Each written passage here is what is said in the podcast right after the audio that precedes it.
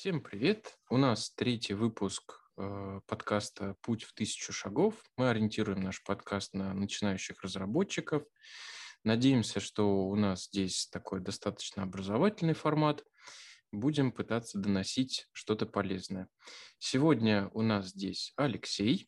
Здравствуйте. И снова Андрей. Привет. Да, и подкаст сегодняшний э, снова проходит традиционно при поддержке замечательной компании IT-код в городе Уфе. Мы э, в рамках этой компании делаем классные проекты. Вот последнее, что мы делаем, это э, специальное приложение для служб 112.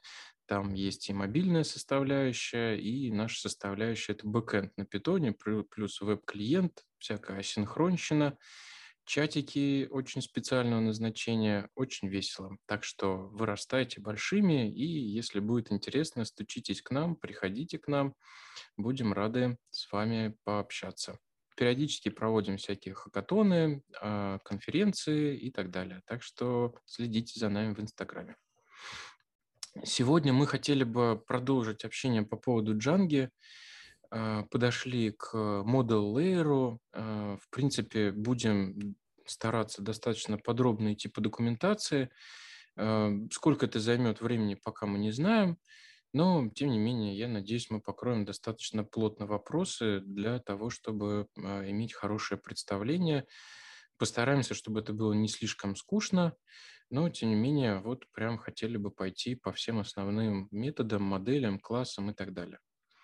Давайте начнем. В принципе, вот мы в прошлом подкасте говорили, что э, Django у нас реализует архитектурный паттерн MVC, а в случае с Django это MTV, Model Template View, где концептуально разделяются уровень данных, это модели, уровень представления, это шаблоны, темплейты, и э, уровень логики, э, вот традиционно это контроллеры называются, у Django это вьюхи. Сегодня мы будем начнем плотно разговаривать по поводу Model Layer. В прошлый раз мы э, упоминали, что э, Django, как в принципе многие в современности, используют подход э, для работы с базой данных, так называемые ORM, Object Relation Mapping.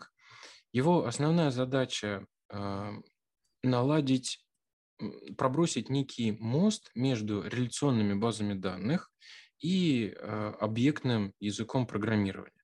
В принципе, давайте чуть остановимся на базах данных. Я бы, наверное, даже чуть раньше начал, да, раз уж у нас образовательная тема.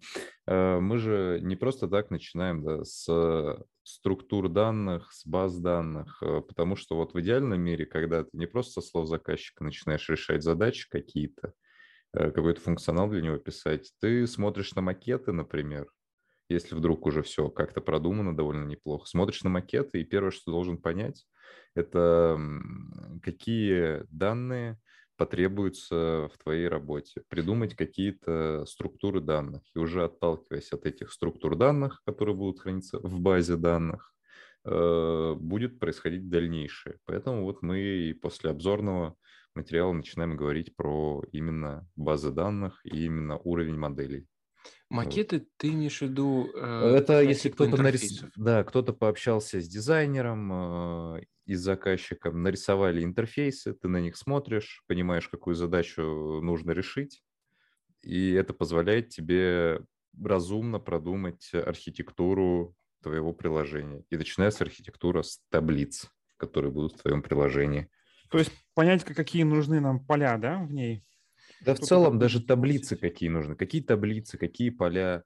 Э, потому что, ну, чтобы начать разработку, ее нужно с чего-то начать. Э, самое понятное место – это придумать, какими объектами ты оперируешь.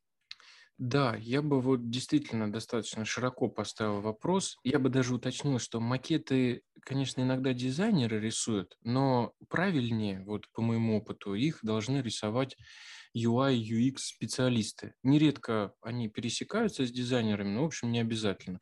То есть те ребята, которые по, ну, в идеальном мире да, пообщались с заказчиком, может быть, с помощью какого-нибудь там project менеджера или там проект, проектного менеджера а, создали какие-то кейсы, расписали, поняли, какие мы вообще сценарии хотели бы покрыть, и прикинули, это может быть вот вообще даже ни разу не похоже на кон- э, конечный дизайн в плане цветовой схемы, кнопок расположения. Есть прям специальные инструменты, где можно строить прототипы. Но причем они такие, могут быть полуинтерактивные. Но тем не менее, когда мы а, прикидываем с минимальными трудозатратами, а как примерно мы должны, э, с помощью каких интерфейсов, кнопок, переходов должны решать те или иные сценарии? И на самом деле это прям уже большое дело. А наша задача здесь, тех, кто уже будет реализ- реализацией заниматься технической, действительно понять, я бы даже сказал, не столько таблички и записи, сколько вот правильнее сказать сущности, объекты, да, с которыми мы работаем. То есть вообще есть разные подходы к разработке. Ну вот э, я больше практикую, и это в принципе в индустрии один из очень устоявшихся подходов, это объектный подход, там объектно-ориентированный. Есть, кстати, классная книга, я надеюсь, мы когда-нибудь до нее доберемся. Э, по-моему, Буч ее написал. Там вот достаточно подробно расписывается, что это такое. Но один из э, сутевых таких ключевых компонентов подходов, э, точнее смысл этого подхода в том, что мы определяем некие упрощенные модели, э, которые отражают э, в упрощенном виде э, какие-то сущности реального мира, хотя на самом деле иногда мы в, реальной, э, в программировании вводим и искусственные сущности, которые нам помогают, но тем не менее, самая вот такая типичная история, мы видим, что есть некий сценарий в реальности, там есть, например, клиент, который приходит к нам, оставляет заказ, ему оказывают услуги. Эти услуги оформляет некий там регистратор, администратор, кто-то, то есть тоже вот есть какие-то роли, есть сущности, которые выполняют этот сценарий.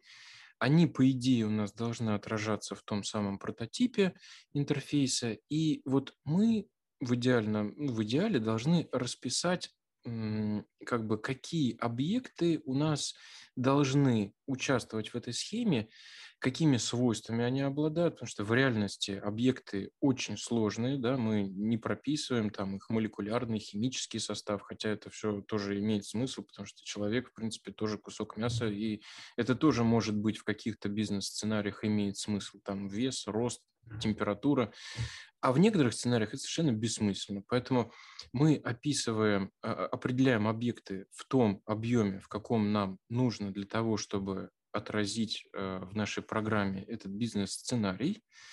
И эм, вот если мы все правильно делаем при объектно-ориентированном подходе, мы должны как бы составить такой пазл, когда есть набор сущностей, они как на театральном представлении. Каждый работает независимо, выполняет какие-то свои элементы, но все вместе они создают какую-то общую картину. То есть в нашем случае решают какой-то общий бизнес-сценарий.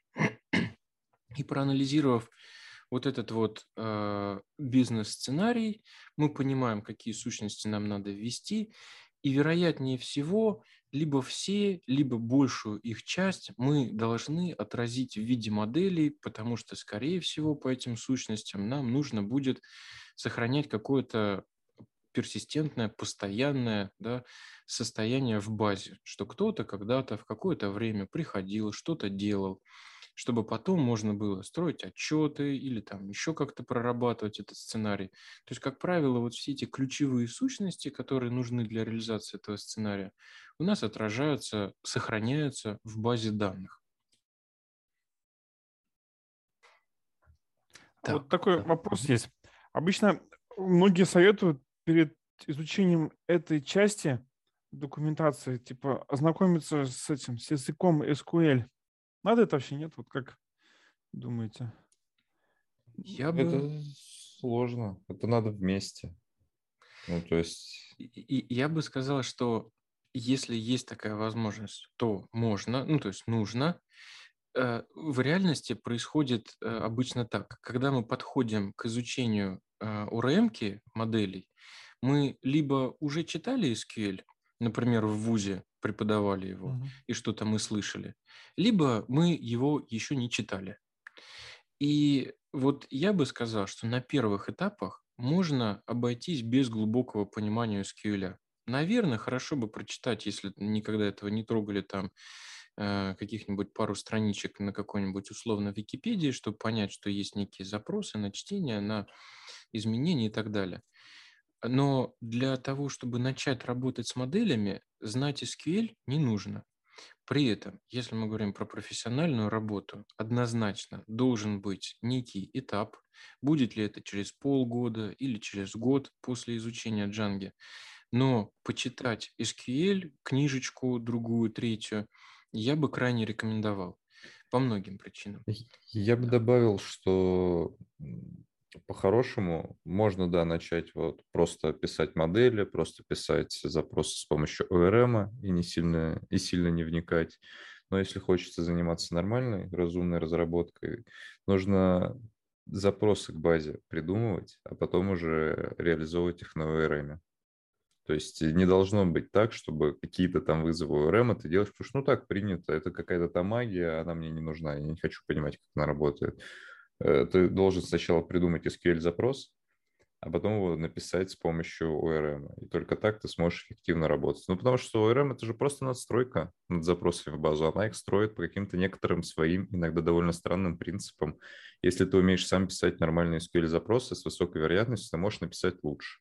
Ты можешь адаптировать свой запрос э, ORM э, под нормальный SQL-запрос, чтобы он работал хорошо. Потому что по умолчанию RM не может и не выбрать тебе лучший вариант. Он тебе какой-то сделает. И на старте любого проекта это не важно, но со временем это становится очень важно, и огромное количество времени тратится на то, чтобы эффективно работать с базой данных. Ну, ты знаешь, я когда с моделями работаю, я все-таки э, а, не, не начинаю с продумывания SQL-запроса. Э, при этом я очень глубоко, как правило, понимаю, что на самом деле он делает. И это однозначно накладывает а, отпечаток на то, как строить более-менее хитрые запросы ну, на Вот это я под угу. продумыванием понимаю. Угу. Не то, что ты там, ой, у меня тут селект-запрос, наверное, у меня нужно 4 параметра вот эти, наверное, вот такие таблички нужно поджоить. Я в целом про задачи посложнее, когда ты делаешь выгрузку похитрее. Просто селект это, да, он не требует мозговой деятельности особо, ты просто взял и сделал. А когда у тебя что-то хитрее с агрегациями, тебе нужно понимать, как работает база, а не как работает ORM. Да, даже, честно говоря, и селект, в принципе, неплохо можете отстрелить все лишние конечности, если у тебя данных накопилось хоть сколько-нибудь. Это правда. Да, как э, неплохой вариант для входа, я бы, наверное, рекомендовал просто трекать э, SQL-запросы, которые делаются в ходе работы. Например, э, у Django есть э, модуль батарейка Django Debugger, его можно включить, он много всякого. Django Debug Toolbar, если ага, точнее. Супер. Спасибо. На самом деле, на более-менее сложном проекте он, конечно, заставляет адски тупить твою систему, но вот пока проект небольшой или средний, это хорошо. Э, э, как бы среди прочего, он в этот тулбар выводит и SQL-запросы, которые формируются. Я помню, когда мы подключили на проект, на первый проект этот тулбар, я прям много нового узнал. А оказывается, как адски не слабо он там делает запросы, каждая там middleware и прочая штука, которая куда-то ходит в базу. И плюс вот даже Django доку, когда ты почитаешь, эм, ну вот я точка, точно помню, когда мы тулбар включили и такой, а, так действительно, ведь в доке было написано, что мне на каждый там за непрефетченный атрибут будет ходить в базу данных и их подтягивать. В общем, прям полезное дело. Даже если ты прям не почитал еще доку, ну, просто не пугаешься и действительно пытаешься разобраться с этим SQL, я бы однозначно рекомендовал. Просто хотя бы в режиме мониторинга. Какие запросы строят э, а, URM? Почему э, нужно это делать? Я бы сказал вот э, главным образом, что УРМ, конечно, пытается скрыть от тебя магию, но если, но, но на самом деле он там э, какую-то механику заставляет работать. И не всегда э, то, что он делает, не то, что оптимально, это иногда просто становится вообще никакой не вариант, как, как только у тебя появляются данные. То есть первый месяц, два, три у тебя проект, допустим, работает, а потом волшебно то, что у тебя работало еще не так давно, через полгода начинает настолько тупить и тормозить, что ну, просто, просто так жить нельзя. И, и, и, как правило, такие вещи лечатся очень легко. Нужно там где-то что-то подзакэшировать, где-то что-то подтюнить. То есть это вот зачастую это очень тривиальные вещи, если ты за ними хотя бы левым глазом немножко поглядываешь. Но давайте немножко вообще поговорим про то, собственно, а зачем эта урм нужна. Вот есть реляционные базы данных, да, точнее так, есть много разных баз данных. В принципе, файл, в который пишутся какие-то какой-то текст или еще что-то, уже можно до некоторой степени считать неким хранилищем, некой базой данных. Но в современности, конечно, базы данных предлагают гораздо больше всяких разных инструментов. Базы данных бывают разные, не только вот реляционные, которые получили распространение примерно где-то в годах 80-х и на сегодняшний день являются очень хорошо отработанным средством для очень широкого круга задач. Помимо этого есть и другие решения, более или менее специализированные. Есть прям очень специализированные, например, вот эти вот базы данных для логирования. Андрюх, не помнишь, как они вот всяких Прометеусах называются? Time... Я забыл, у меня вылетело из Это, головы. Типа, типа Redis? Time Series. Да, да, да, для хранения Time Series данных. Time Series, да. Э, Redis, он, не, не, он скорее ключ значения, тоже довольно такой специфичный. Ну вот и, его называют базой данных, но мне кажется, все-таки изначально он не как база данных. у него цель, да, для хранения горячих данных, к которым ты хочешь иметь очень быстрый доступ, да, и при этом они достаточно большие, и ты хочешь их немножко отдельно от проекта uh-huh, хранить. Uh-huh. Да, там можно кластера строить и всякая такая классная штука Redis. Э, он умеет это на, на жесткий диск сохранять, поэтому в этом отношении его тоже можно считать э, базой данных, но это все-таки, наверное, не совсем типичный еще из э, типичных э, вариантов баз данных это э, объектно-ориентированный NoSQL. Ну, на самом деле, NoSQL это типа все, все, что кроме SQL, туда подходит буквально практически все. Но, тем не менее, вот объектно-ориентированные да, какие-то хранилища, например, Mongo, есть колоночные базы данных, типичные, да, хорошо подходящие там для каких-то аналитических задач. То есть есть под разные задачи разные решения – кто-то говорит, что сейчас Mongo настолько хороша, что ее можно всюду использовать. Честно говоря, мое предпочтение, вот если мы не знаем, для чего конкретно э, использовать не SQL решение, то я бы сказал, вот, на мой вкус, э, нужно использовать SQL базу данных какую-нибудь приличную. Вот я последнее время активно использую Postgres и очень-очень ею доволен. Тут, наверное, ключевое не SQL, а реляционную именно. Э, базу данных, которая дает тебе высокую надежность э, записи данных Слушай, и а отсутствие потери. А, а есть... Э, ну, Mongo-то я не уверен, что она реляционная. Я на самом деле не, не, не знаю. Я... Не-не-не. И я как раз наоборот, что вот я стараюсь Mongo... Ну, то есть я с ней игрался. На тех проектах, с которыми я работал, вот какого-то прямо необыкновенного бенефита, в отличие от реляционных баз данных в современности, я не получил. Да, в каком-то, на каком-то этапе, э, вот в том числе Mongo, э, значительно лучше подходила для работы с большими объемами данных, да, там какая-то э, шардинг автоматический, репликация и так далее. Действительно, для больших данных вот может быть есть лучшее решение. Для средних данных, э, ну, то есть там как бы в пределах терабайтов, а, очень хорошо подходят вот современные реляционные базы данных. А, а, а почему? Потому что они, ну вот давайте говорить там конкретно например, про, про, про PostgreSQL. Да? Это зрелое решение, у которого много замечательных инструментов вокруг. И самое главное, вот что для меня заставляет выбирать ее, вокруг нее много есть понятных решений, библиотек, плагинов на большинство случаев жизни. Если ты сталкиваешься с какой-то проблемой, наверняка уже есть масса документов, которые описывают, что тебе с этим надо сделать, и твой инструмент поддерживает это решение. В, в том числе джангисты сами главным образом любят Postgre, хотя поддерживают и другие базы данных. Но, тем не менее, вот э, PostgreSQL, э, она в том числе ими любима. Не могу сказать, что это на самом деле как-то ущемляет другие базы данных. Вот долгое время мы с Django работали с э, MySQL, и вот как она бы... PHP тоже почему-то, у них предпочтение MySQL или это Они просто старые. Это исторически так сложилось. Я даже не уверен, что сейчас э, кто-то стартует проект конкретно на MySQL. Возможно, на MariaDB стартуют. Это, скажем так... Аналог э, какой-то, да? Ну, Форк. он основан, да, на MySQL. А. Просто в какой-то момент MySQL стал да, приватной базой, базой данных, или он всегда такой был закрытым кодом.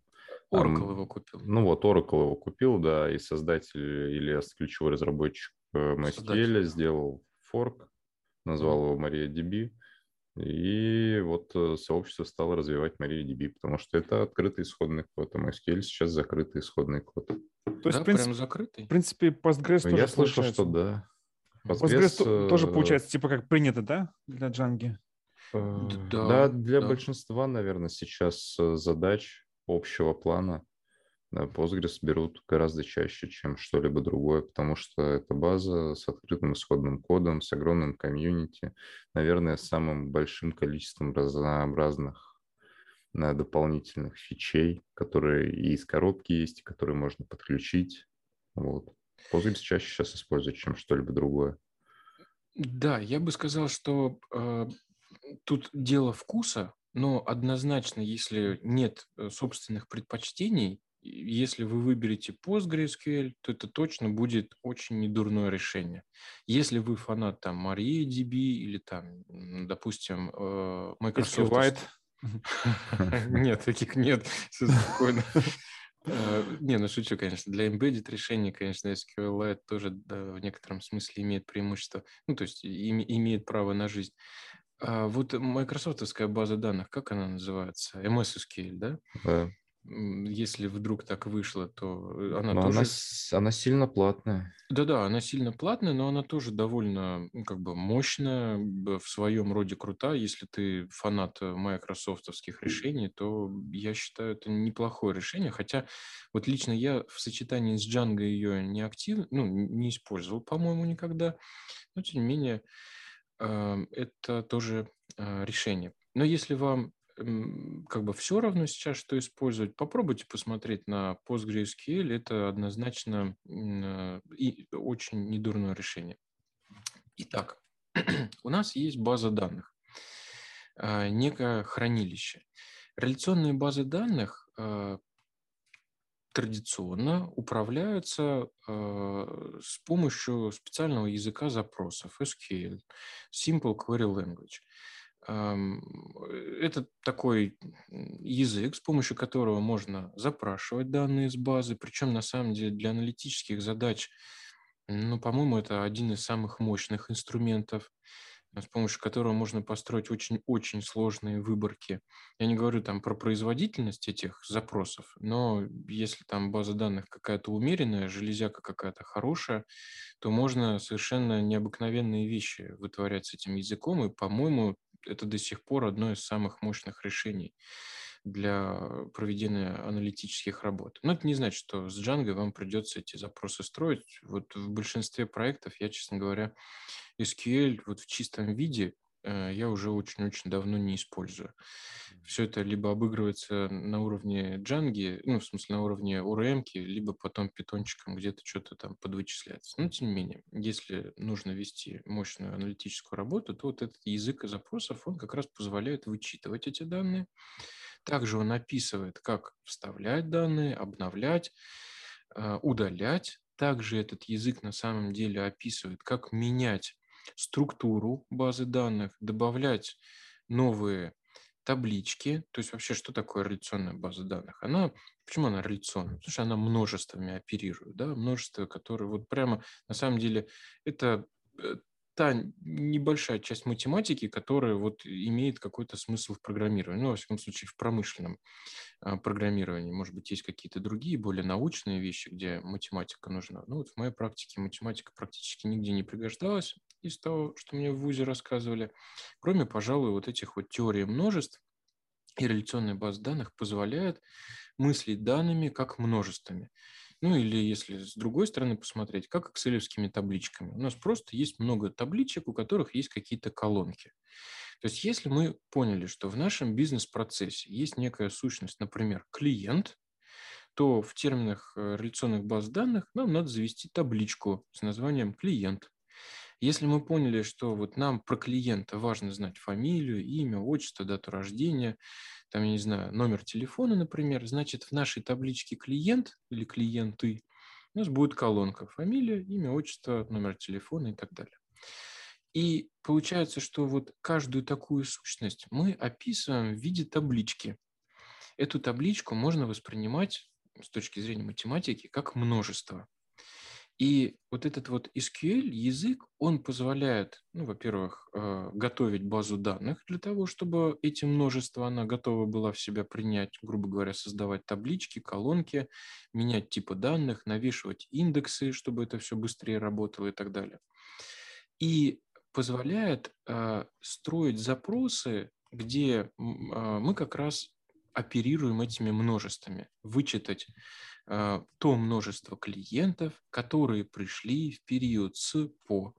А еще мы хотим, чтобы к этим клиентам подтянулись данные по заказам, например, а, на какую сумму он заказал в этот период, или там проагрегировать, то есть просуммировать, покажи мне по каждому клиенту итоговую стоимость по всем заказам, заказам, сделанным за определенный период. То есть вот типичная операция с множеством, там пересечение этих множеств, преобразование и так далее. Тем не менее, это все замечательно, все классно, но когда с, этим, с этими зрелыми решениями, которые оперируют э, языком SQL, начали работать э, в программировании, начали там что-то создавать, вычитывать, обновлять, Выяснилось, что, во-первых, в том языке, на котором мы программируем, ну, например, на питоне, приходится примешивать другой язык, SQL-язык, что всегда воспринимается не как э, лучшая практика, приходится переключать контексты, приходится там какие-то делать приседания для того, чтобы сформировать этот текстовый запрос. Ну, в общем, не очень классно получается. Так жить можно, так жили долгое время, и в принципе, на самом деле, Django позволяет при необходимости и сейчас так делать. Эта необходимость откуда может взяться? У РМК, вот о котором мы сейчас говорим, да, она большую часть вопросов закрывают, но не все. Иногда прям нужно написать голую SQL. Это по-прежнему возможно. Да, например, появилась какая-то новая удивительная функциональность, которая сделает твою жизнь лучше. Э, и она только появилась, э, твоя рынка просто не успела за ней. Пишешь угу. сырые запросы в части этого. Да. Угу. Такое и... часто бывает? Э, раньше бывало. А, сейчас, э, ну вот смотри, Postgres обновляется раз в год. Да, вот было большое событие какое-то время назад, когда Postgres, наверное, переходил на версию 9.6, э, появилась функциональность, которая называется Select for Update. Ее все хотели, они все думали. Э, и ORM, ну, где-то через, наверное, ну, какой, через релиз. Как часто Django релизится? Раз в полгода или раз в год? Я не знаю. Ну, большие релизы... Короче, как, как минимум э, полгода нужно было подождать, как минимум полгода, чтобы оно появилось в Django. Ничего себе. Прилично, э, вот, так что в тот момент ты либо пишешь какую-то микробиблиотечку свою, либо сырой запрос. И вообще, когда этого не было, да, ты используешь сырые запросы. Так бывает, э, но не часто. Не часто. Ну, мне вот такое бывало, что, да, чей-то код смотришь, попадаются сырые запросы, думаешь, почему он его тут применил? Теперь, в принципе, понятна логика. Ну, скорее всего, там где-то видел, его применили, потому что захотели, мне кажется. Но для большинства задач не сильно надо, это правда. И когда надо, ты, скорее всего, рядом пишешь, зачем ты пишешь сырой запрос, когда у тебя э, примерно треть функционала, который тебе дает фреймворк, это ORM. Ну, мало объективных причин, да.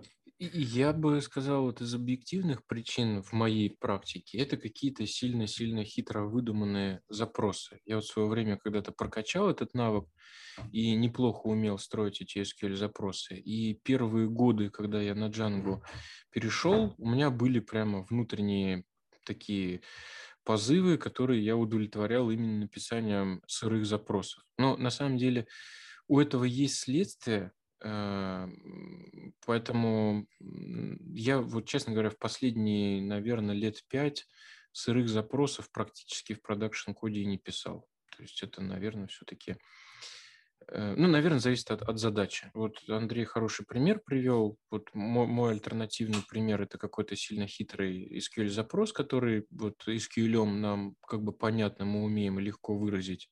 Хотя альтернатива можно было бы из URM что-то вычитать, а потом питончиком дофигачить. Но тем не менее. Так вот, когда а, начали писать на этих языках, а, например, на питоне запросы в SQL-базу, оказалось, что у нас формируется много такого кода, а, во-первых, как это вот, boilerplate, повторного, да, какого-то шаблонного. Да. Шаблонного, да. шаблонного. Да.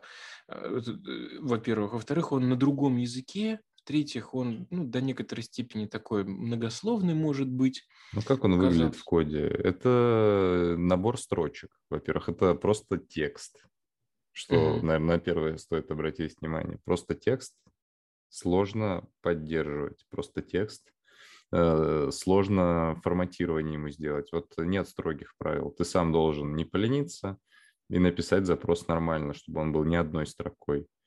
Э, много вот этих вот дополнительных усилий. И потом тебе когда-то э, понадобится, понадобится изменить схему данных, может быть, добавить новое поле в твою таблицу. И тебе в этот просто текст, во-первых, его нужно найти в твоем проекте, а во-вторых, нужно отредактировать без ошибок. Я бы сказал, все эти места нужно найти да, и да, отредактировать. Да. Ну, я, кстати, текстом. Э, хочу заметить, э, к чести всяких пайчармов, они очень неплохо, на самом деле, если ты правильно настроил проект, могут тебе подсветить и даже подсказать, даже да, автокомплитить и подсветить, что у тебя вот уже нет этой колонки. Работает это не всегда классно, но, тем не менее, на самом деле ты не совсем уж тут кинут и брошен на произвол судьбы. Ну, и... это скорее удача, а не то, что тебе как бы хотелось бы иметь, просто потому что хотелось бы иметь. Ну, ну я, я согласен, да, что вот в идеале а, все-таки хотелось бы, чтобы мы, когда пишем на питоне, мы бы писали бы, сюрприз-сюрприз, на питоне. И не на JavaScript, не на HTML, и даже не на SQL, а вот чтобы твой питонячий код был преимущественно питонячим. А если нужно что-то другое написать, то хорошо бы это как-то вот делать, ну, например, как шаблонами, да, делать это в отдельных темплейт-файлах.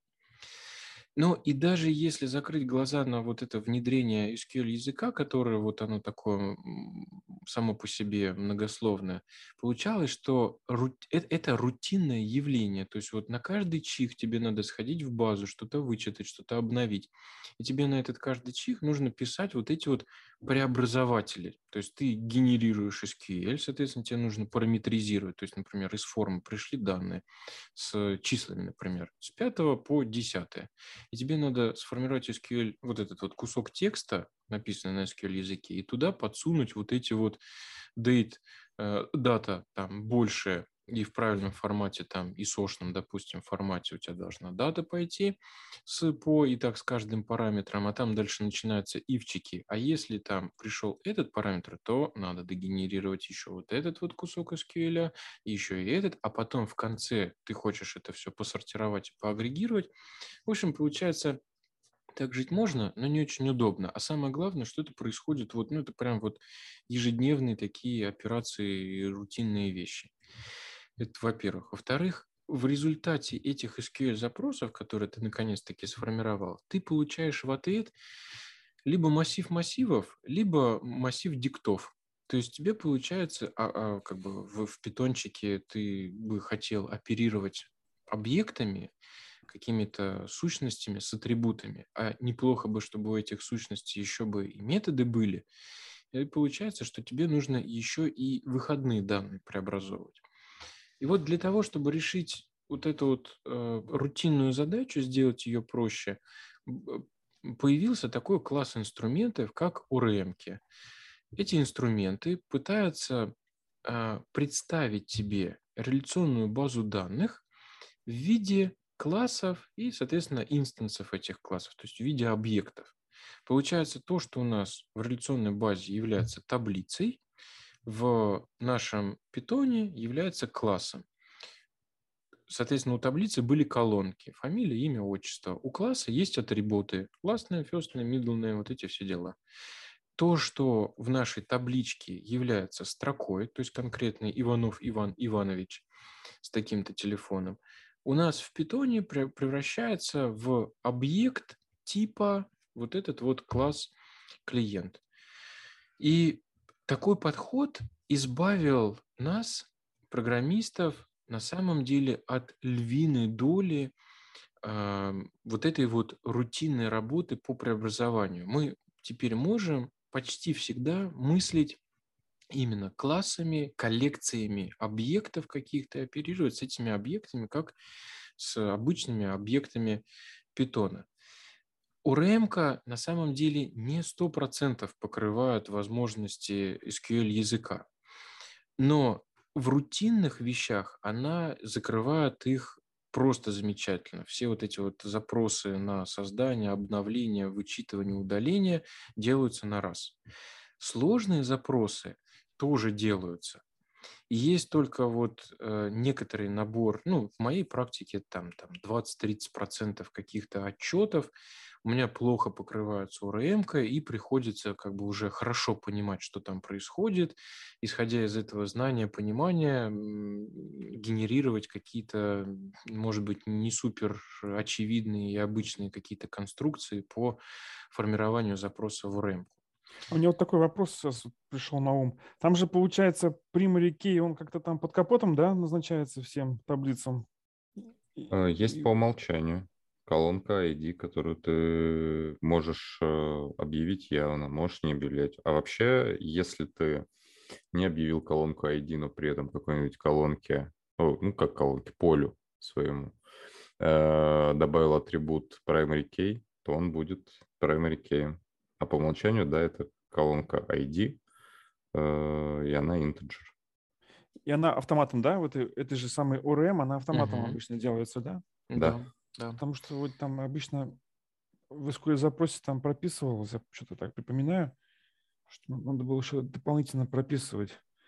Но это вообще удобно, так да. считаю. На самом деле а, у РМК, вот в первую очередь джанговская, есть и другие, но я, честно говоря, с другими плотно не работал, поэтому опыт ну, на Перле немножко работал, знаю, там есть SQL алхимия, ну, вот такой основной мой опыт, это джанговская РМК. Она делает много магии за нас. А, в совокупности с моделями есть механизм миграции, который позволяет а, формировать эти структуры в базе данных, да, там создавать новые таблички, добавлять колонки, удалять, изменять. Вот как э, Алексей проговорил, э, действительно там есть магия по а, управлению primary key, да, вот этим вот главным идентификатором в таблице. Ну, собственно, сейчас будем подробнее говорить о том, что такое у нас модельки. Давайте прям, собственно, мы открываем документацию, Model Layer, и там вот есть раздел такой «Введение в модели».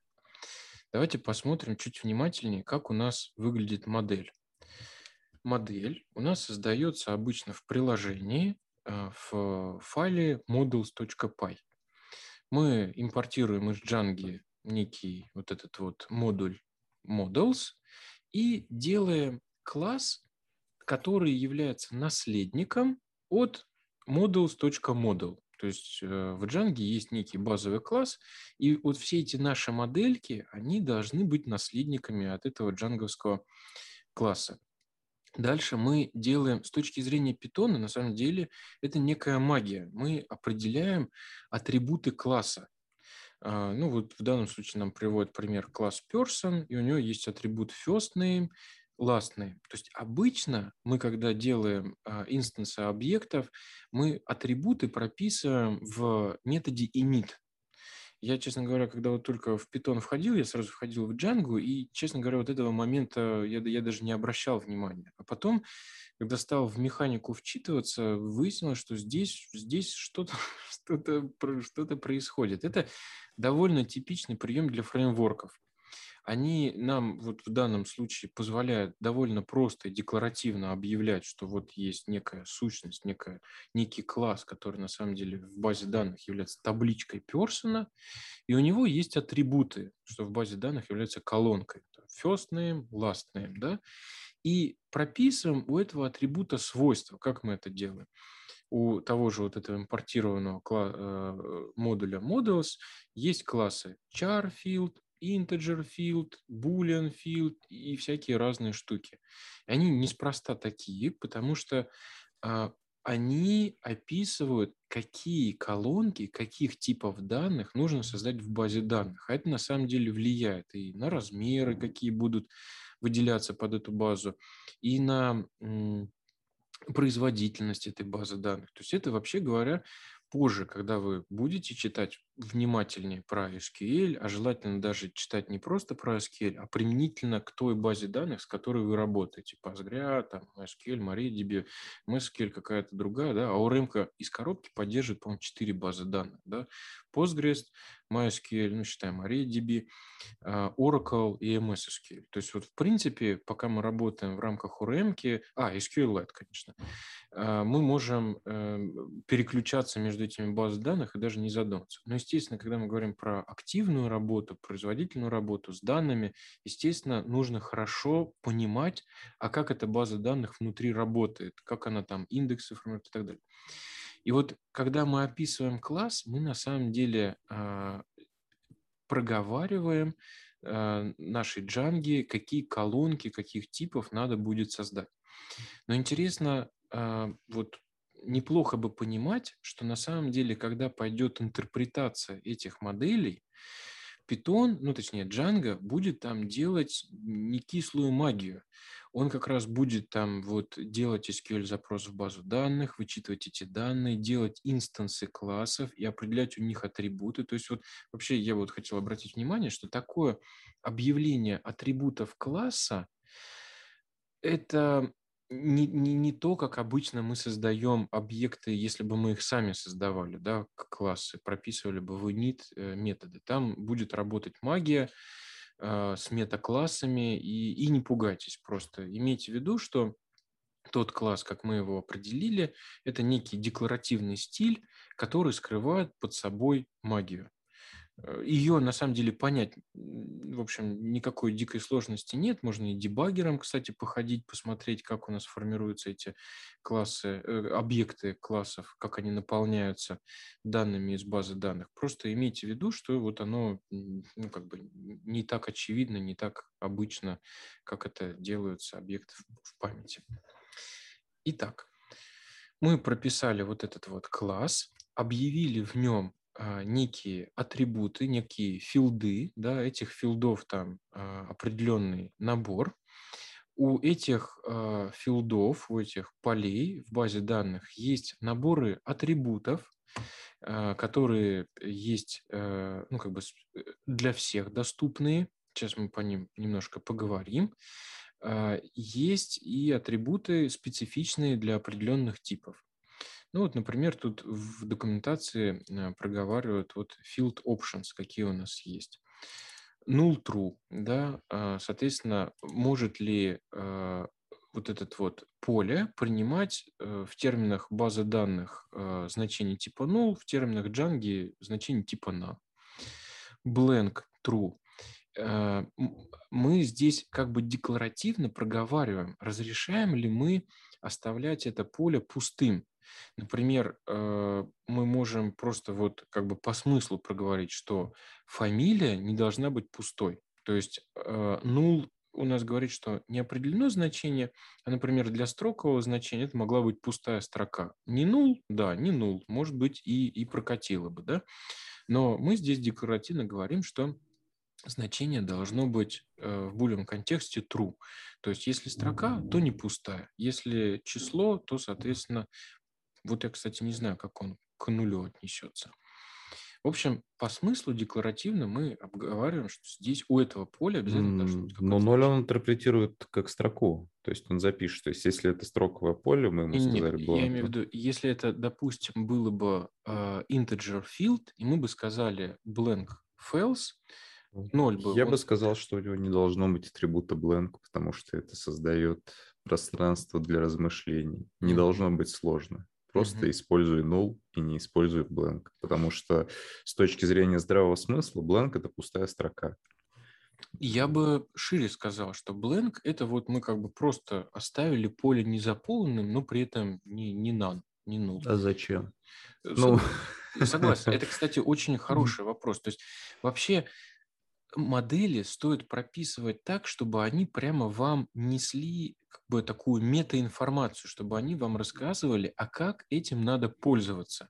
То есть, если мы сказали blank true, значит, мы говорим, что это поле может быть пустым. Например, там middle name, отчество. Да? Есть культуры, в которых отчество вполне может и не указываться. И вот мы говорим, что да, мы считаем это нормальной ситуацией.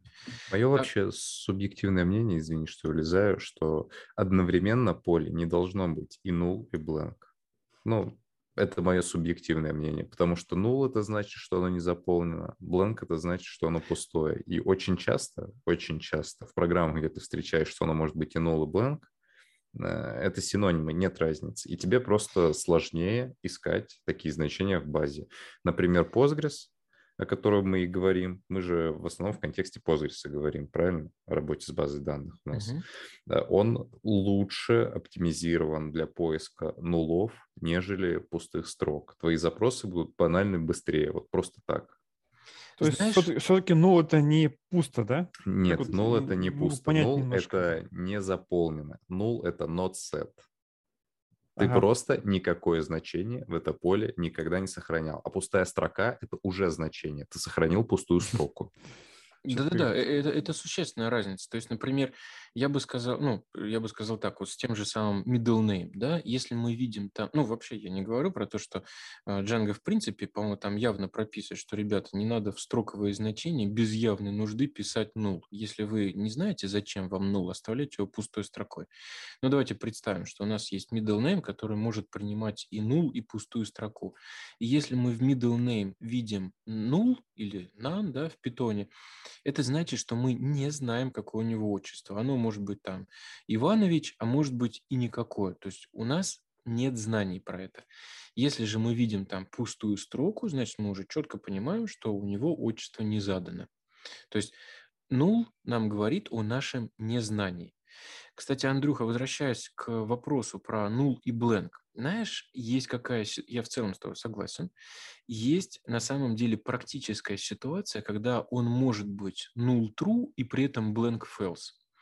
Это означает, а, что у нас есть некий этап, когда у нас может создаться объект, у которого по каким-то причинам это поле пока не может быть заполнено. Либо это из служебных соображений, вот там идет какое-то многоэтапное создание объекта, и да, с точки зрения бизнес-контекста оно не может у нас вот как бы ам, остаться с пустым значением, но есть какой-то технический этап, где это может быть null true. Или это может быть, например, какая-то миграция, когда у нас поля раньше не было, и сейчас мы его заполнить ничем не можем, но в будущем мы говорим, что его пустым оставлять нельзя, в том числе, например, Django Admin тебе не позволит пересохранить эту модельку с пустым значением. Но вот, мол, типа сейчас мы ниоткуда данные взять не можем. Я не говорю про то, какие это создаст проблемы при эксплуатации, когда тебе придется поддерживать вот это вот переходное. То есть, естественно, его стоит избегать. Но, тем не менее, я со временем пришел к мысли, что по техническим причинам у нас может так получиться, что этот объект может быть null true и при этом blank false. То есть технически он создастся пустым может, но логически мы запрещаем его оставлять неуказанным, если только у тебя есть возможность это вводить. То есть, грубо говоря, есть поле такое для ввода в нашей условной форме. Я в Ну- целом скорее про обратную ситуацию, что не стоит делать null true, blank true. Null true, blank false имеет смысл. Null true, blank true не очень хорошо, потому что у тебя становится сложнее запрос. У тебя становятся две логики, которые обычно говорят про одно и то же.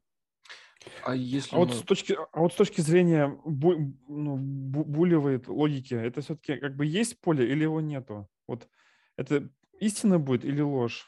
Ну, ложь. Поиски. А, Слушай, а... Не заполнено. А, а пустая просто строчка? Пустая?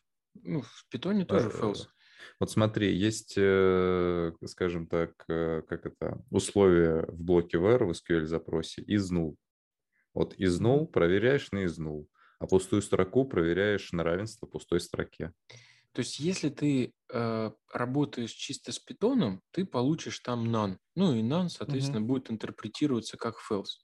Но если ты работаешь либо через ORM на, э, ну, как бы делаешь запрос, либо вот в самом SQL, чисто SQL вопрос, запрос ставишь, то сравнение с нулом тебе возвращает нул. То есть это не true и не false, это отдельное значение. И это на самом деле наводит на мысли. То есть нуловые значения нужно обрабатывать специальным образом. То есть если мы предполагаем, что по сути задачи у нас здесь могут быть нуловые значения, то надо делать запрос, мол, типа покажи-ка мне тех, у кого нул значение, типа из нул. И это в ORM также отражается соответствующим лукапом. То есть null – это, в общем, как бы по-хорошему, это особая ситуация, когда у нас значение не задано, и, как правило, по логике это надо отрабатывать отдельно. То есть, э, резюмируя, в итоге что лучше все-таки? Blank true или null true? Ну, это не лучше или хуже. Тут надо понимать, что тебе, вот, что тебе нужно. Еще раз, если у нас задача говорить, что мы в какой-то момент не знаем значения uh-huh. этого поля, то правильно его записывать как null. Если мы знаем это значение, и это значение либо fails, либо пустая строка, либо ноль в интеджерном контексте, да, что в, в питоне при превращении в boolean будет давать fails. Но тем не менее, мы знаем, что это fails. Это уже не null, это другая вещь. То есть их надо разделять. Угу. Ок. Понятно, да. Так, один из стандартных атрибутов, который у нас принимает также поле, это choices. То есть мы можем прям перечислить набор значений. Причем хорошо бы понимать, что под капотом для базы, Андрей, ты меня поправь, но, по-моему, для базы это вообще ни, никак не отражается. То есть, если Конечно, строка... нет, просто текстовое поле. Да. да. Безусловно, в базе данных есть э, возможность, в большинстве баз данных есть возможность задать свои типы которые Енумы. принимать будут. Э, ну да, типа того. Mm-hmm. Есть возможность задать именно в базе данных. Но на ORM, на Django ORM это никак не отражается. Да, ORM, к сожалению, вот э, поправьте меня, не поддерживает enum тип. То есть можно написать свое, но его писать, это прям надо писать хорошо, потому что там могут быть много нюансов. Батарейки, честно говоря, в этом плане я никогда не использовал никакие. Кажется, они не нужны. И то есть угу. поэтому каждый раз нужно создавать новую миграцию, потому что она... То есть, получается, это обрабатывается уже силами джанги? Да. Да, и в этом отношении как раз вот мы с тобой на практике сталкивались, я тебе как-то говорил, да, что вот, вот в этом месте не обязательно создавать миграцию, когда мы там choices угу. поменяли, да, или да, какие-то да. метаполя, verbose name. Django хочет это отразить в миграциях, но если ты понимаешь, что на самом деле на структуру баз данных это не влияет, то можно как бы и, и не плодить. В этом отношении с миграциями надо быть до некоторой степени аккуратным. Это неплохой инструмент, мы там дальше поговорим, но он не идеальный. И плодить миграции без нужды годы на моей практике это плохое дело. Итак, choices – это на самом деле способ задекларировать в первую очередь для себя, ну и там на питоне потом это тоже будет помогать, что у этого поля есть ограниченное количество значений. То есть вот еще раз, это во многом и в первую очередь для меня имеет именно документирующий характер. Когда мы говорим, что вот сюда что ни попадя совать не надо, есть всего-то 3-4 значения. Это прекрасно. Есть также у, у всех полей атрибут default, когда мы можем некое значение по умолчанию задать. А, есть Которая атрибут... тоже, кстати, на базу данных не влияет. Извини, что я влез. Ну, да. То есть для меня это, кстати, удивлением было, потому что значение по умолчанию можно задать и у поля базы данных. Да, и я вот тоже не очень понимаю, почему это не отражается то ли... Ну, вот смотри, вот про какую базу данных ты сто пудов можешь сказать? Вот mm. в MySQL дефолт точно можно задать. Про Postgre скажешь, нет? Э, можно, да. Можно. Про SQLite. Не знаю, неинтересно. SQLite это для карманных проектов. Э, ну, еще для тестов. Да. А, Для это- тестов я тоже не люблю SQLite, не одобряю, потому что это закрывает тебе возможность использовать некоторые специфичные возможности твоей базы данных. Да, но дает тебе это в памяти гонять, и это очень-очень как бы ускоряет. Но я согласен, плюс-минус. Можно по-разному тесты писать, не всегда нужно это ускорение. Ну, можно по-другому его достичь. Oracle. Наверное, Oracle умеет все, что только можно придумать, и даже кофе приготовить. MS SQL, наверное, тоже умеет. Я, правда, не знаю, почему вот некоторые вещи, которые... Кстати, тот же самый help текст и документация. Я вот когда работал с MySQL, ну вот в голом виде, я очень-очень активно использовал там написание комментов прямо на уровне базы данных. И тогда был хороший инструмент PHP MyAdmin. Вот реально, мне он прям очень нравился. И я не то, чтобы сейчас интересуюсь этим вопросом, но когда я интересовался, аналогов для Postgre достаточно хороших я не нашел. Были какие-то убогие поделки. И вот я когда э, использовал чисто MySQL, я очень активно комменты оставлял. И очень мне было грустно, что те help-тексты, verbose name и прочие штуки, которые мы в ремке пишем, они никак на структуру базы не отражаются. Это на самом деле не круто, потому что есть инструменты, которые позволяют тебе с базой работать на низком уровне. Но, тем не менее, да, к сожалению, не все из этого отражается, тоже чисто питонячая штука. Следующий атрибут help текст. Прям мега мощная вещь, опять такая же штука которая для, для улучшения декларации кода. То есть мы с вами описываем сущности, ввели какие-то атрибуты, некоторые прям говорящие. Ты прописал verbose name, все, вот как бы verbose name это про, собственно, э, текстовое описание, да. Англичане, наверное, это не очень используют, потому что у них как бы вот название атрибута это и есть его э, человеческое название. В русском языке мы, если делаем какие-то интерфейсы, обязательно verbose name прописываем, если люди, человеки конкретные, конечные будут с этим пользоваться. То есть у нас по-английски называется name, а в verbose name мы пропишем имя. Там вот. чуть сложнее же можно. Как бы name можно для любого языка прописывать. Там у Django есть возможность Согласен. транслитерации. Если ты verbose name определенным образом напишешь, то будет выбираться язык запроса. Наверное, не транслитерация, а перевода, правильно? Транслитерация. Или он так прям называется? Ну, как- как- как-то так. Я не помню, как называется. У меня почему-то сложилось название транслитерации. Ну, я с тобой согласен, действительно. И я просто по большей части работаю вот с русскоязычными проектами. Ну, ты прав. Мы же можем в verbose name прописать туда вот это вот э, строку. Ну, особым образом, мне кажется, не так важно, как символ. Да. Там, да, там есть какой-то способ. Ну, там, по-моему, для модели немножко отличается, чем для, другу- для друг- других частей. Какие-то есть Мгм.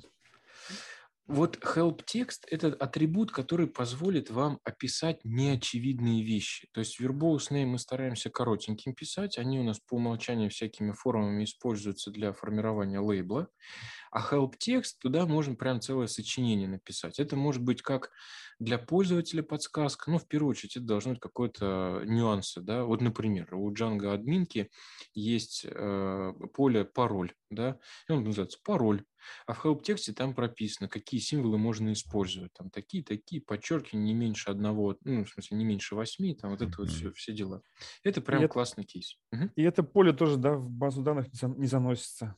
Helpdesk. Да, это чисто э, штука, которая на ORM работает, его подхватывает потом формы, когда у нас модуль формы, да, ну, то есть она как бы на уровне фреймворка, да, поддерживается, в базу данных не уходит.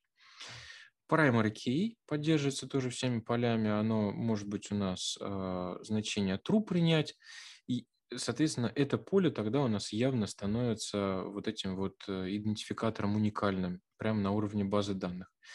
Мой опыт говорит, что если э, ты не знаешь, зачем тебе это вот, то, есть не так, если у тебя нет весомых причин явно объявлять поле в э, primary key, лучше этого не делать, потому что это на самом деле накладывает ряд, ряд особенностей в работе. И если ты как бы тебя нет прям реальной необходимости объявить это primary key, например, потому что там это на самом деле маппинг какой-то таблицы, которая раньше существовала, и используется еще какой-то другой системой через интеграцию, через базы данных, то лучше дать э, тут волю, чтобы она сама создала скрытое поле типа primary key, типа integer, и, и сама этим делом рулила. Но, тем не менее, есть возможность явно сказать, что вот это поле у нас будет primary key, то есть уникальным идентификатором. А вот что стоит делать на практике, это вместо primary key объявить поле unique true, тогда оно на самом деле вот практически ничем не уступает key. Есть много там интересных следствий, когда мы можем этот unique key использовать вообще как идентификатор даже в урлах и в, во всяких разных штуках. Uh, и можем его задать true. Во-первых, это накладывает индекс на базу данных, что позволяет, во-первых, ускорять запросы. Во-вторых, прямо сама база данных будет следить за тем, чтобы это значение было уникальным. Ну, плюс, опять же, мы документируем, что вот это поле должно принимать, э, ну, как бы неповторяющиеся значения. А эта проверка, где она проходит? Она проходит тоже на уровне Django или она где-то в базе уже? Она на самом деле и там, и там проходит. Мы когда, э, если на уровне формы работаем, да, то есть вот э, если мы прямо модельками оперируем, там, по-моему, никакой проверки не сработает, она пробросит это в базу данных, и база данных ругнется. Но если мы на основе формы постро... на основе модели построили форму, модуль форму, то еще на уровне валидации этой формы, не уходя в базу данных, она проверит, что значение действительно уникально. Так. Дальше у нас раздел Atomic Primary Key Fields. Не знаю, что это такое. Я его даже не вижу. Я вроде слежу, а вот я нашел. У меня, честно говоря, никаких это ассоциаций Это автоматик, не атомик.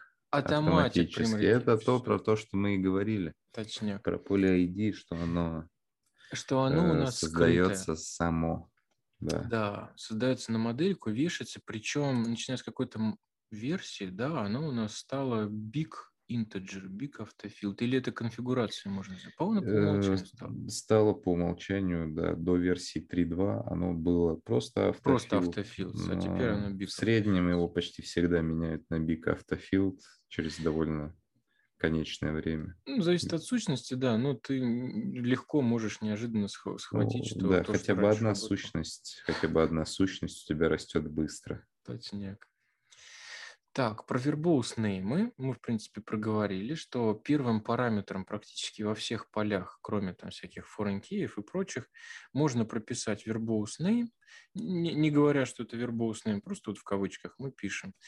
А, и так, соответственно, оно у нас в формах будет отражаться. Если мы этого не написали, то по умолчанию форма вот э, использует лейбл, то, то, как у нас поле названо. Там, допустим, name, значит, оно так и выведет форме name. Ну, для русскоязычных ребят это, наверное, не очень интересно. Если там было что-то через подчеркивание, first подчеркивание name, то это будет два, два слова, first name. Ну, как мы говорили, в русскоязычных проектах, как правило, я переопределяю это поле.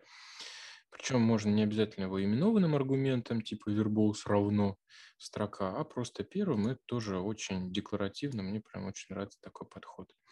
Если же у нас поле типа foreign key, many to many, one to one, об этом мы позже будем говорить, то там первым атрибутом принимается класс, на который мы ссылаемся, и verbose name надо прописывать явно как именованный аргумент.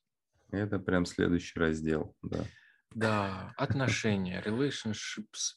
Эм, да, это на самом деле мощный инструмент, который вообще ногами растет, собственно, резолюционных баз данных когда мы можем сказать, что вот э, это, э, таб, табличка, или давайте уж там в сущности говорить, что эта сущность э, ссылается на другую сущность. Ну, типичный пример, вот наш, ну, давайте по документации. Есть некий производитель, производитель, да, мануфактурер, говоря по-русски, мануфактурер, в общем. И он производит наши кары, автомобили. Да, и у этого автомобиля э, среди прочих атрибутов, там цвет, вес и прочее, может быть ссылка на производителя. Как мы это отражаем в наших сущностях? Мы пишем э, название атрибута, ну, в данном случае он совпадает с названием модели, э, manufacturer, да, ну, вообще это не обязательно, может как-то по-другому называться. И мы говорим, что это foreign key, то есть внешняя ссылка, ссылаемся на какую-то другую сущность. Что у нас произойдет под капотом? Ну, во-первых, давайте вот с точки зрения бизнес-логики. То есть мы говорим, что у нас будет некий объект машина, у которого есть всякие разные атрибуты. И среди прочих будет вот этот атрибут, который сам по себе является не простым типом, там, строка или число или еще что-то, а тоже объектом типа инстансом некой модели модели, на которую мы ссылались. И, соответственно, если у нее есть какие-то атрибуты и методы или другие по foreign key связи, то мы через точечку можем к этому пройти. То есть car, точка, manufacturer, точка, name, и получили его данные. Это, во-первых, конечно же, мега удобно. Во-вторых, это просто отражает э, реальность. В базе данных при этом хорошо бы понимать, что в этом поле, точнее даже так, Django сделает еще немножко магии. Она на эту модель, помимо поля мануфактурер, конечно, с произношением э, беда, а помимо вот этого поля мануфактурер, он создаст еще одно волшебное поле мануфактурер подчеркивание ID, где будет храниться ID-шник, э, идентификатор, да, вот этот вот поле э, primary key, а, из, из модели, а, на которую мы ссылались. То есть если мы посмотрим на табличку, которая хранится в базе данных, у нас а, появится поле мануфактурер, подчеркивание, ID, в котором будет храниться, ну, в простом случае, число, да, если у нас primary key, все, все интеджеры или, или там big интеджеры, 1, 2, 5. И это будет значить, что здесь если мы там руками ходим, то надо сходить в табличку мануфактурер и найти там запись с идентификатором, собственно, который здесь был прописан, 10 или 20. Django нас избавляет от вот этой вот э, ручной работы. Она сама э, сходит и вытащит связанный объект, когда мы скажем k.manufacturer. Там есть нюансы, что можно вычитывать эти объекты из базы данных сразу, или это произойдет по запросу, как только и если мы спросим про объект. Ну вот ключевой момент такой, что у нас здесь хранится ссылка на некий объект, и Django знает, как сходить и подвычитать его, и, соответственно, в памяти подсоздать новый инстанс модели. Коллеги, хотите ли вы меня дополнить в этой сложной Да, теме? очень много, Давай. очень много. Смотри, во-первых, зачем нам вот эта ссылка нужна? То есть мы могли бы ей не пользоваться, могли бы просто записывать вот эти циферки, которые не были бы связаны. Ну, то есть у нас было бы две таблицы, и мы бы их между собой никак не связывали явно. Просто вот мы бы знали на уровне там подсознания, например. Но это бы нам позволило в поле мануфактурер написать все, что угодно. И в мануфактуре ID могло бы быть все, что угодно, в том числе записи которым соответствия в таблице мануфактурер нету. Э, и это проблема, потому что у нас была бы нарушена целостность нашей базы данных. У нас были бы записи, э, которые не соответствуют ни одному производителю. Это проблема. Э, и обратная ситуация, зачем нужна нам эта целостность, зачем нам нужна связь между двумя таблицами, чтобы вот мы такие решаем удалить производителя какого-нибудь, а при этом у нас есть э, машины от этого производителя, мы их еще не продали, например. Мы не можем себе позволить просто так взять и удалить. Мы получим предупреждение. Ну, в данном случае, вот как в примере документации написано, мы предупреждение не получим, просто все машины удалены из базы данных. Э, вот э, важный момент, который не был озвучен. Когда мы связываем между собой две таблицы, мы должны указать поведение которые нужно выполнить при удалении. Вот у нас, еще раз повторюсь, есть таблица машины, которая может быть, э, в которой каждая запись должна быть связана ровно с одним производителем. Соответственно, у нас э, ситуация, мы пытаемся удалить производителя. Э, но при этом на, произв... на этого производителя есть ссылки из таблицы машины. Что нужно сделать? Нужно ли удалить машины? Потому что ну, производителя больше такого нет. А, и в одно из возможных поведений удалить все связанные с ним другие объекты. Э, можно э, ничего не делать, например, просто нарушить целостность. Можно записать туда. Э, можно сказать, что нельзя, ты не имеешь права это удалять, пока у тебя есть ссылки на этот объект из другой таблицы. И вот мое мнение про документацию Django, что поведение по умолчанию удалить – это неправильно. Никогда нельзя задавать поведение по умолчанию удалить. Вот вообще никогда. Потому Я что бы... это чревато очень серьезными последствиями. Вот банальная ситуация. У нас, допустим, есть э, я расскажу, потом uh-huh. продолжу. У нас э, вот не такой сценарий с производителем. Вот у нас есть э, другая система. Допустим, есть человек, который заводит заявки по клиентам. И он работал в нашей компании 10 лет, и вот он увольняется. Он завел за это время, например, 100 тысяч заявок, миллион заявок, огромное количество заявок завел. Мы же, наверное, не хотим, когда мы удалим из базы данных этого сотрудника, он же больше с нами не работает, мы его хотим удалить. Э, мы же не хотим, чтобы миллион заявок вместе с ним удалился. Поэтому поведение по умолчанию удалить, оно плохое, если ты не знаешь, что ты действительно хочешь удалять связанные объекты, ты никогда не должен использовать каскад. Если ты не знаешь, ты должен э, запрещать удаление. Вот. Очень важно. Это прям очень важно. Да, я бы вот прям согласился здесь. Я бы даже дополнил. Ну, вот как бы я бы так сказал, что если ты не знаешь, что действительно каскадное удаление – это то, что тебе нужно, то используй по умолчанию, там вот есть другой вариант, protected. Могут быть, это вполне нормальные ситуации, когда действительно надо каскадно удалять. То есть, когда у тебя вот эта вот сущность, она не имеет смысла без той сущности, на которую, точнее, без, без того объекта, на который она ссылается. Это тоже сплошь и рядом случается. Но вот почему это, этот атрибут, он делит да, вот э, мы в, в моделях, э, когда прописываем foreign key, указываем модель и задаем атрибут onDelete, поведение при удалении. Он раньше был необязательным. Его почему обязательным сделали? Потому что раньше он был необязательным и был каскадное удаление. И я он был вот... необязательным, потому что по умолчанию было каскадное удаление. Да. И, и его сделали, мне кажется, обязательным именно потому, что было профакано просто какое-то безумное mm. множество данных. Я, я сам был жертвой того, когда неоднократно, наверное, попадал в ситуацию, когда мы удаляли такие данные, которые нельзя было удалять. И потом вот эти вот все пляски с восстановлением из бэкапа и так далее. Просто Это потому... если есть бэкап. Ну, да-да-да. Э, то есть э, он потому-то и стал обязательным, этот атрибут, что нужно четко понимать, что ты делаешь. И я совершенно согласен, что по умолчанию, если ты не вполне понимаешь, как оно, а это типично, так часто бывает, ты прописываешь модельки, и ты еще не вполне понял, как же это в бизнес-кейсах будет действовать. Поставь Protected. Когда ты в реальной ситуации убедишься, что да тут можно удалять, в принципе, не опасаясь, тогда поменяешь его на каскад. Да, Андрей, продолжай. А вот у меня вопрос, а вот этот Protective, он как работает? Он, он, он тебе просто получается... не дает удалить. Ты ага. говоришь, удалить мне производителя, а у тебя в ответ exception, который говорит о том, что нельзя удалять, потому что есть связанные объекты.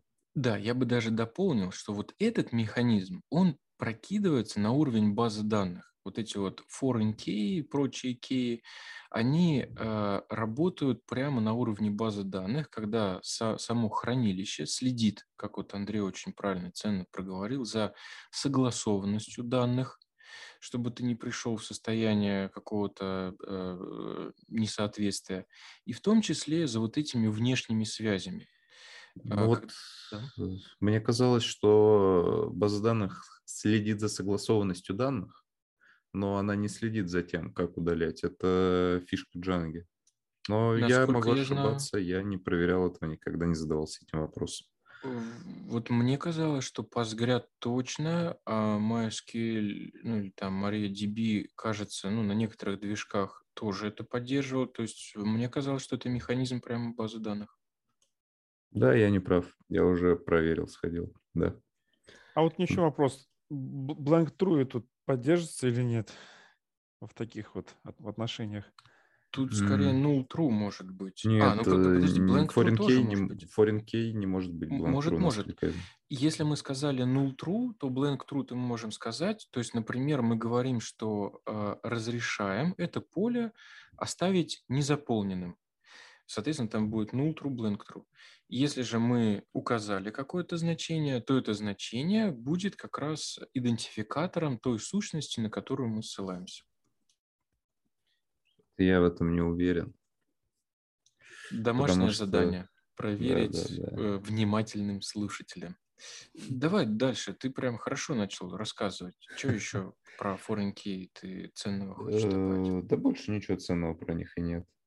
Да, кстати, можно blank true, null true задать. Просто я что хотел про это добавить? Вот, допустим, если бы мы записали пустое значение, а мы не должны такой возможности иметь э, в foreign key, потому что если мы записали пустое значение, это же не null, это как бы не пустое значение, это не, пустая не, строка, подожди. это у тебя идентификатор должен быть связан Подожди, смотри, у нас если primary key у модели integer, а по умолчанию он integer, да, если ты не задавал другого, да. то у тебя здесь значение-то как раз вот тоже типа integer. Строку ты туда никакой не присунешь. Ты туда либо указываешь число, и это обязательно должен быть да, либо оно будет не заполнено. Либо оно будет null, да. Да, да. Так. Да мне вообще кажется, это самая такая интересная и сложная тема Какая? в моделях связи. То есть э, то, что их три типа бывает. Идем дальше, я могу тогда продолжить. Давай, рассказывай. Э, что вот foreign key мы разобрали. Вот с точки зрения базы данных у нас бывают связи трех видов. Один ко многим, э, многие к одному и многие ко многим. Э, вот. Foreign key – это относительно таблицы CAR, это один ко многим, потому что, нет, относительно таблицы CAR, да, один ко многим, все правильно, потому что одна машина может быть связана только с одним производителем. Но при этом относительно таблицы производитель, э, эта связь уже многие к одному, потому что один производитель может, быть, э, может производить больше, чем одну машину. Вот, наверное, акцент, который стоит Согласен. Это вот вообще ни разу, на мой вкус, не очевидный момент. То есть явно мы задать в Django ремке отношение типа «многие к одному» никак не можем. Это отношение всегда задается неявно. То есть мы а, foreign key указываем, а в обраточку э, там создается, соответственно, менеджер для формирования запросов, но мы никак явно не можем задать. И это иногда бывает проблемой, потому что вот если мы хотели бы по каким-то причинам, либо декларативно, э, то есть мы, нам кажется, что описательно было бы правильнее поместить именно в мануфактуре, в производителя, а, ссылку, что у, у него может быть много машин, мы это никак не можем сделать, кроме как через связь many-to-many. А many-to-many это не совсем про то. Это многие ко многим. То есть получается, что уж не знаю, то ли это бага, то ли фича, но вот почему-то а, производители Django, разработчики сделали возможность указывать только foreign key, то есть один ко многим, а обратная связь создается автоматически, и, и вручную явно ты это никак не можешь сделать. Обычно это не проблема, но иногда бывает не то, что хочется. Да, и вот, э, наверное, самое сложное для восприятия – это связь многие ко многим, потому что под капотом там очень много магии, прям очень много магии. Э, вот, казалось бы, да, чтобы реализовать связь многие ко многим, что мы делаем? Вот тут пример уже другой, не про производителей машины, он про э, модель пицца и про модель э, начинка. Естественно, э, в пицце может быть больше, чем одна начинка.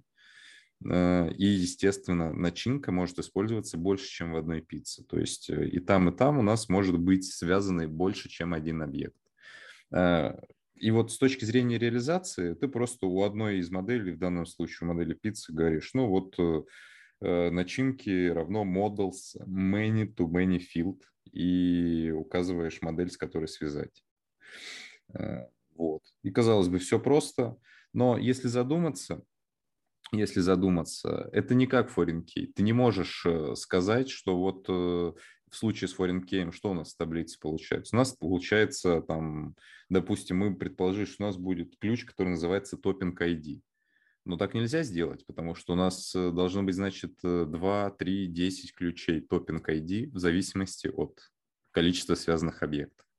И вот э, с точки зрения реализации таблиц, это всегда делается через дополнительную э, промежуточную таблицу, которая будет хранить все связи. То есть она будет хранить идентификатор таблицы топинг и идентификатор таблицы пицца Э, ну, топинг начинка, в смысле. Вот э, если начинка одна, то у нас будет одна такая связь. Там, допустим, вот э, топинг идентификатор 1, пицца идентификатор 1. У нас будет одна запись 1.1. Соответственно, если мы добавляем второй топинг, у которого идентификатор 2, в первую пиццу, то это будет идентификаторы 2.1. И вот э, в простой реализации прям вообще не очевидно, что вообще создается какая-то дополнительная таблица для того, чтобы с этим работать. И в целом, э, наверное, замечание такое, что э, запросы в таблице и в данные, у которых связь many-to-many, они сильно дорогие, гораздо дороже по скорости получится, чем работа с любыми другими типами связей. И поэтому к этому нужно подходить очень, очень аккуратно. Это очень большая дополнительная сложность в проекте, и нужно стараться избегать таких ситуаций. Вот что я могу про это сказать.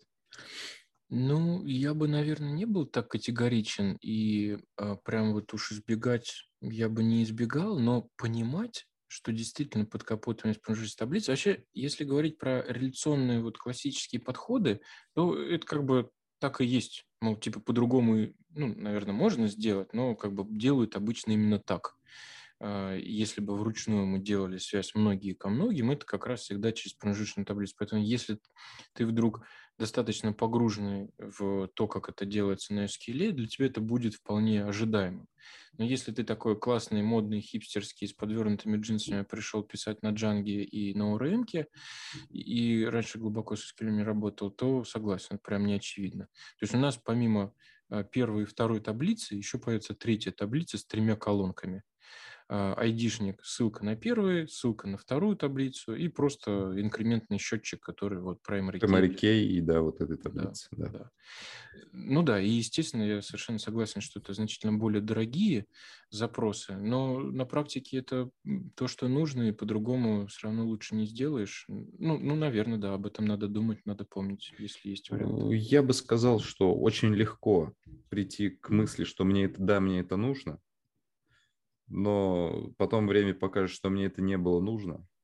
То есть э, я считаю, что many-to-many связь – это довольно серьезное решение. То есть foreign key можно просто накидать э, горсть, и ничего плохого не произойдет. В худшем случае ты их также успешно удалишь. А со связью many-to-many несколько сложнее процесс вот этот перехода от нее куда-либо еще.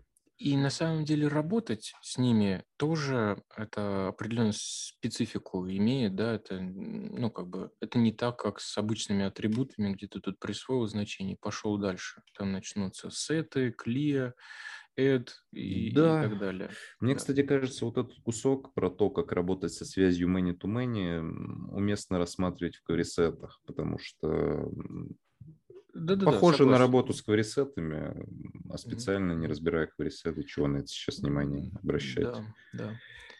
Ну и про one-to-one, да? Да, да, да. Я, кстати, не озвучил, когда говорил, что вот я сказал, что есть э, три типа связей, но и же четыре, да, есть еще связь один к одному, когда мы точно знаем, что у нас э, нашему объекту соответствует ровно один другой объект. Да, это, кстати, а, может быть не супер очевидно, зачем использовать такую связь. Казалось бы, почему бы не напихать все в оригинальную таблицу? Но у меня это в голове а, э, укладывается следующим образом, прям вот четко картинка ложится. Если у нас оригинальная сущность есть, ну, условно, всегда, а вот это ее расширение может быть, а может не быть, вот и, и если оно есть, то по ней хочет сохранить дополнительную информацию. Это один из примеров типичных, когда стоит использовать one-to-one связь. Например, у нас есть какая-нибудь заявка, и определенные заявки у нас доставляются, а некоторые условно самовывозом забираются. И если вот они у нас самовывозом, то и как бы и не надо никакую дополнительную информацию хранить. А вот если она доставляется, эта заявка, то по этой заявке нужно будет сохранить адрес, там, время желаемое, телефон какой-нибудь, еще что-нибудь. И это дополнительное расширение, оно всегда будет касаться только одного единственного объекта. И у этого, у оригинального объекта всегда будет только одно такое возможное расширение. Единственное, что оно может быть, а может не быть. Вот э, очень хороший one-to-one пример. Ну, или если мы логически хотим их разбить, например, у нас есть какие-то разные предметные области немножко, да, и э, тут уже не, без применения всегда оно есть, не всегда. Просто вот одно у нас там, допустим, допустим, даже та же самая доставка, допустим, у нас все заказы всегда доставляются. Но э, оригинально заказ у нас находится в одном джанговском приложении, app, application, да, а, а доставка – это другой application. Там с ним много чего связано, много всяких разных моделей. Но вот в том числе расширение информации по этому заказу мы логически храни, хотим хранить в другом месте. Вот логически, декларативно, как-то описательно его вот, вот в другом месте рассматривать. Вот, вот а вот у меня такой а... вот вопросик есть, кстати. Он у меня давно висит, ну, как недавно. По идее же, получается, one-to-one field это то же самое, что for AK, только с этим, да, по-моему, там с unique true. Да, да, да. Вот, но когда такой пишешь, Django типа, не делай так, бери, типа, уник.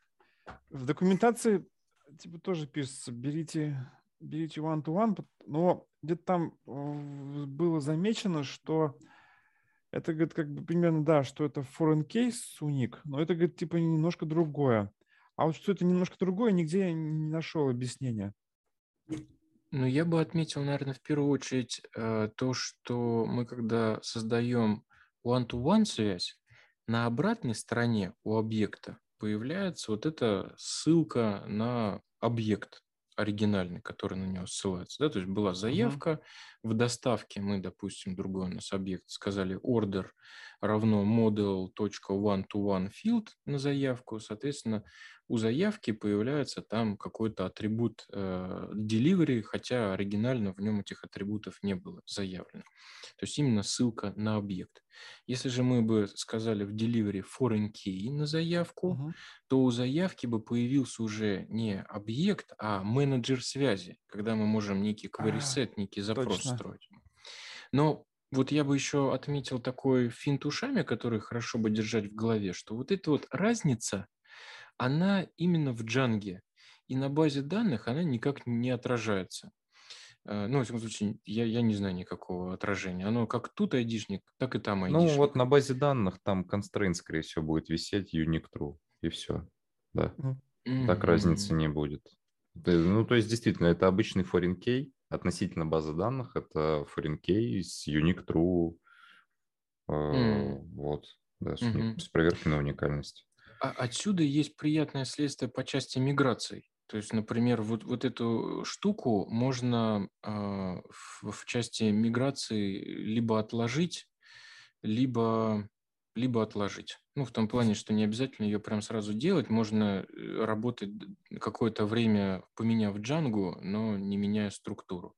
Хотя вот про это Unique ты сказал, я вот раньше как-то об этом не задумывался. Честно говоря, граблей с этим не имел. А вот мы, нет, кстати, да. Нет, оно работает тоже. Фрэнкейс уник работает, просто он там так настойчиво типа пишет, что ну, типа не делай так, пожалуйста. То есть Django, ну, а зачем тебе это? Какой в этом смысл? Какой смысл писать foreign key unique true, если у тебя есть отдельная структура под это? Ну, это да. Ну и декларативно. Вот вообще эти модели, они во многом про то, чтобы отразить свои знания про предметную область в виде такого вот э, набора классов, спецификаций, help-текстов и прочего. А, еще и такой приятный побочный эффект, что это еще и как-то в базе данных храниться будет. Вот я бы, наверное, закругляясь, еще бы вот про to many про, проговорил, что э, помимо вот таких вот автоматически создаваемых промежуточных таблиц, а, можно захотеть а, описать эту промежуточную таблицу явно, например, потому, что вот эта вот связь имеет какие-то дополнительные атрибуты, какие-то свойства. Мол, у нас не просто э, есть пицца и в ней начинки, а мы хотим, например, э, вот в этой связи проговорить, что вот эта начинка в эту пиццу кладется вот в такой-то последовательности, такого-то веса и еще что-то. То есть получится, что в части задач мы можем не заморачиваться, просто говорить, так вот пицца, вот в ней начинки.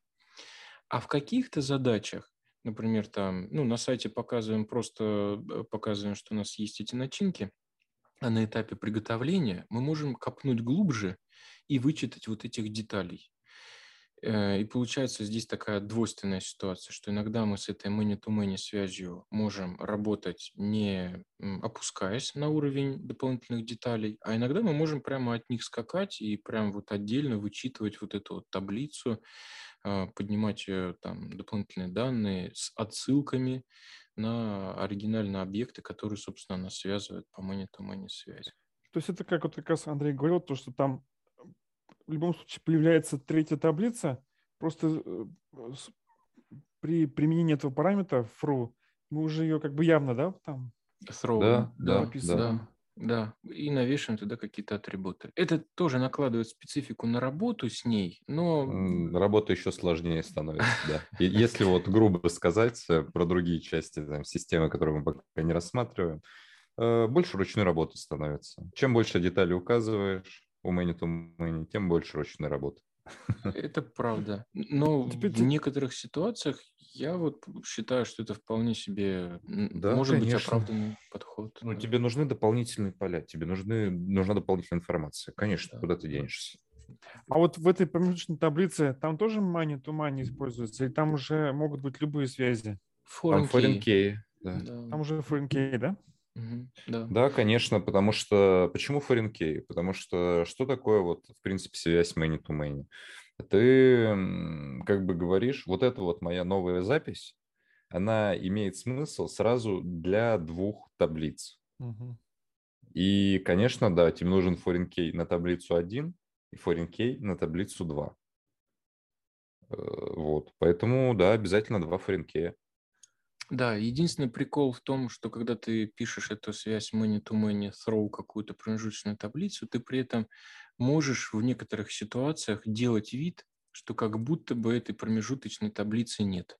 И прямо сразу из оригинального объекта, из этой пиццы, например, спрашивать все ее начинки без вычитывания промежуточной модели. Ну, то есть без явного вычитывания. Капот, это понятно, эта работа идется.